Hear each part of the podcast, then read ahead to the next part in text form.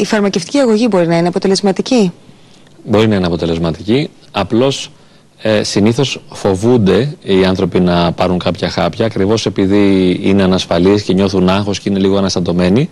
Είναι πολύ πιθανό να φοβούνται τη χρήση των φαρμάκων και σαν ιδέα ότι παίρνουν κάποια χάπια, ψυχοφάρμακα ε, και τα μπερδεύουν και με τα χάπια ας πούμε, της ψύχωσης και σου λέει μα εγώ τρελάθηκα, δεν πάω καλά και γενικώ φοβούνται και τις παρενέργειες καμιά φορά που ίσως θα έχουν και τα αποφεύγουν. Όμως ε, ενδείκνυται, ιδιαίτερα αν κάποιος ε, δεν μπορεί να νιώσει σαφώς καλύτερα μέσα από τις ε, ψυχοθεραπευτικές τεχνικές, καλό είναι να πάρει και φαρμακευτική αγωγή. Θα μπορούσαμε βέβαια να πούμε ότι ο συνδυασμός είναι πολύ καλή λύση, αλλά εξαρτάται και από την ένταση των συμπτωμάτων και από τη διάρκεια.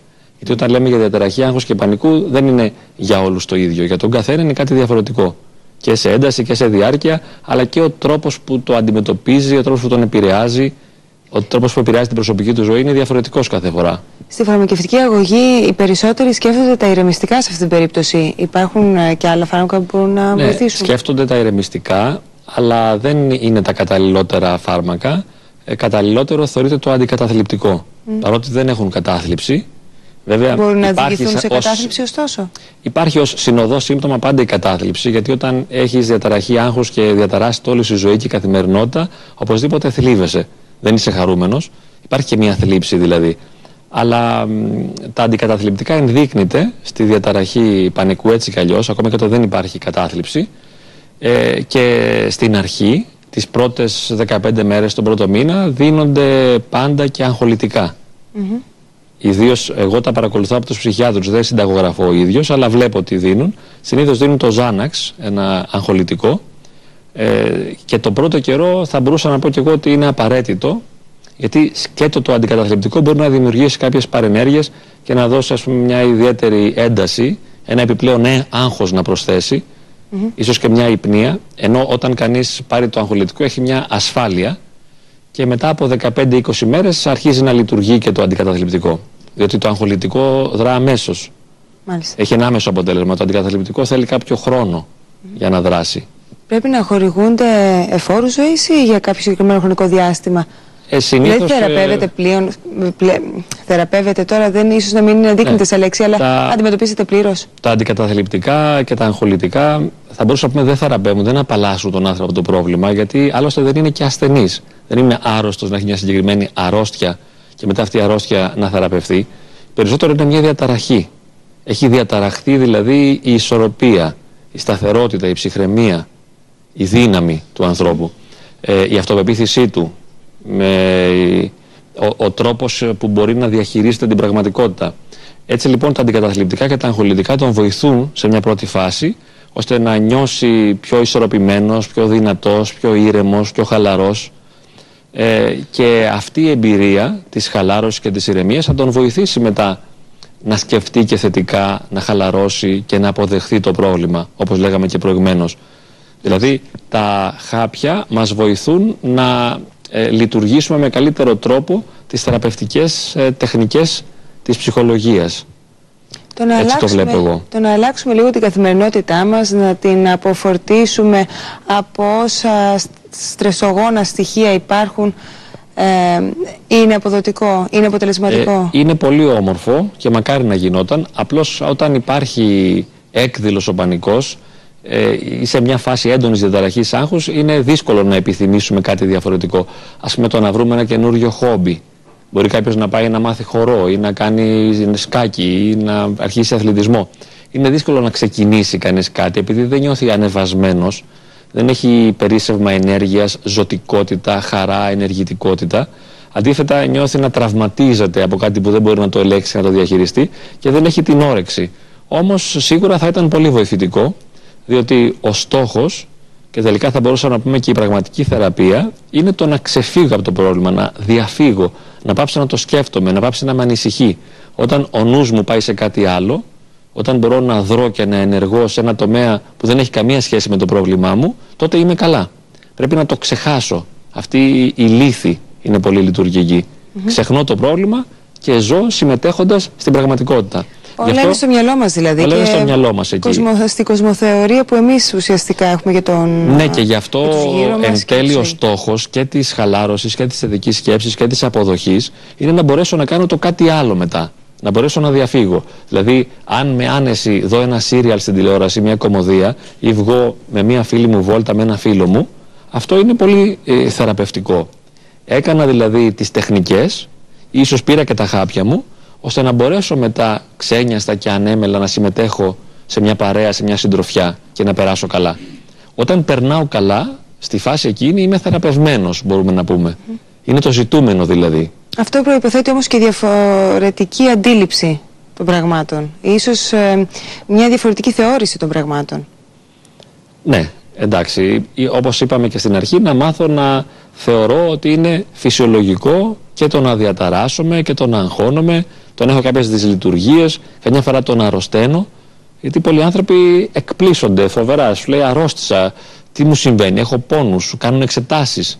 Μπορεί κάποιος για παράδειγμα να κάνει μια μαγνητική τομογραφία ή μια αξονική και να τρομοκρατηθεί από αυτή την εμπειρία του να είναι στο μηχάνημα μέσα και να, να τρομάζει από αυτό. Γιατί περιμένει ότι όλα θα το πηγαίνουν καλά.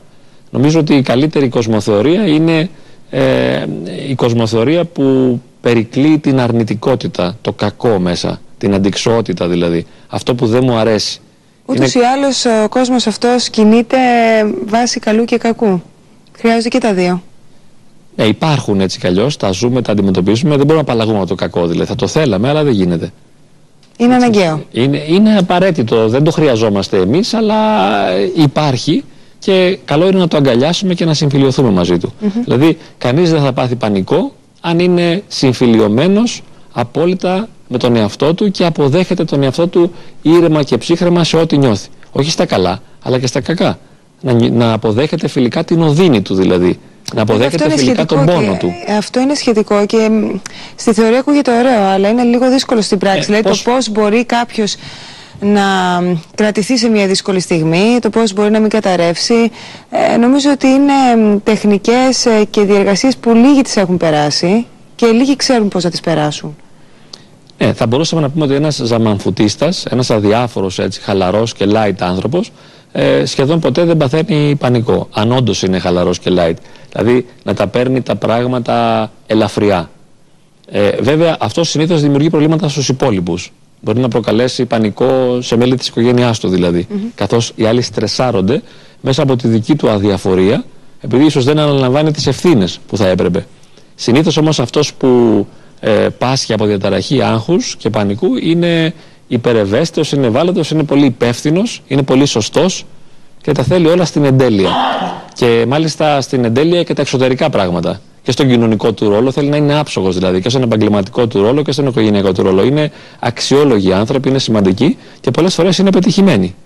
Μήπως πρέπει να ξεφύγουμε λοιπόν και από την, από την ελιστική προσέγγιση της ζωής και περάσουμε σε μια λίγο πιο πνευματική, στην ουσία ίσως κάποιων πραγμάτων; Ναι, θα μπορούσαμε να το πούμε και αυτό. Δηλαδή, ένας άνθρωπος που είναι πνευματικά προσανατολισμένος, ε, σίγουρα έχει μια άλλη οπτική. Δηλαδή, δεν εξαρτάται ε, από αυτό που γίνεται, από τα δρόμενα ας πούμε, της καθημερινότητας. Δηλαδή, ας πούμε, ε, ένας πιστός ε, χριστιανός, όταν πιστεύει στο Θεό, αυτή η πίστη ε, αλλάζει και την καθημερινότητά του γιατί αντλεί την ενέργειά του από το Θεό. Δηλαδή, είναι το κεντρικότερο πρόσωπο της ζωής του ο Θεός και ε, επειδή αυτός είναι παντοδύναμος, ο Θεός είναι παντοδύναμος, ο Θεός είναι δυνατός, ο Θεός είναι αγάπη, ενέργεια και ζωή, και καθώς επικοινωνεί με το Θεό, ε, μπορεί να βλέπει πιο χαλαρά τα στραβά και τις αντικσότητες της καθημερινότητάς του. Δεν, δεν εξαρτάται απόλυτα από αυτό που γίνεται. Από τα κοσμικά δρόμενα. Κοσμικά δρόμενα είναι όλα τα στραβά της καθημερινότητας. Το θέμα είναι βέβαια και να μην παρετείται και από την ίδια τη ζωή και την καθημερινότητα και την αντιμετώπιση όλων αυτών των στραβών. Σίγουρα, ναι. Δεν, είναι το ζητούμενο να παραιτηθεί κανείς, απλώς να μην εξαρτάται.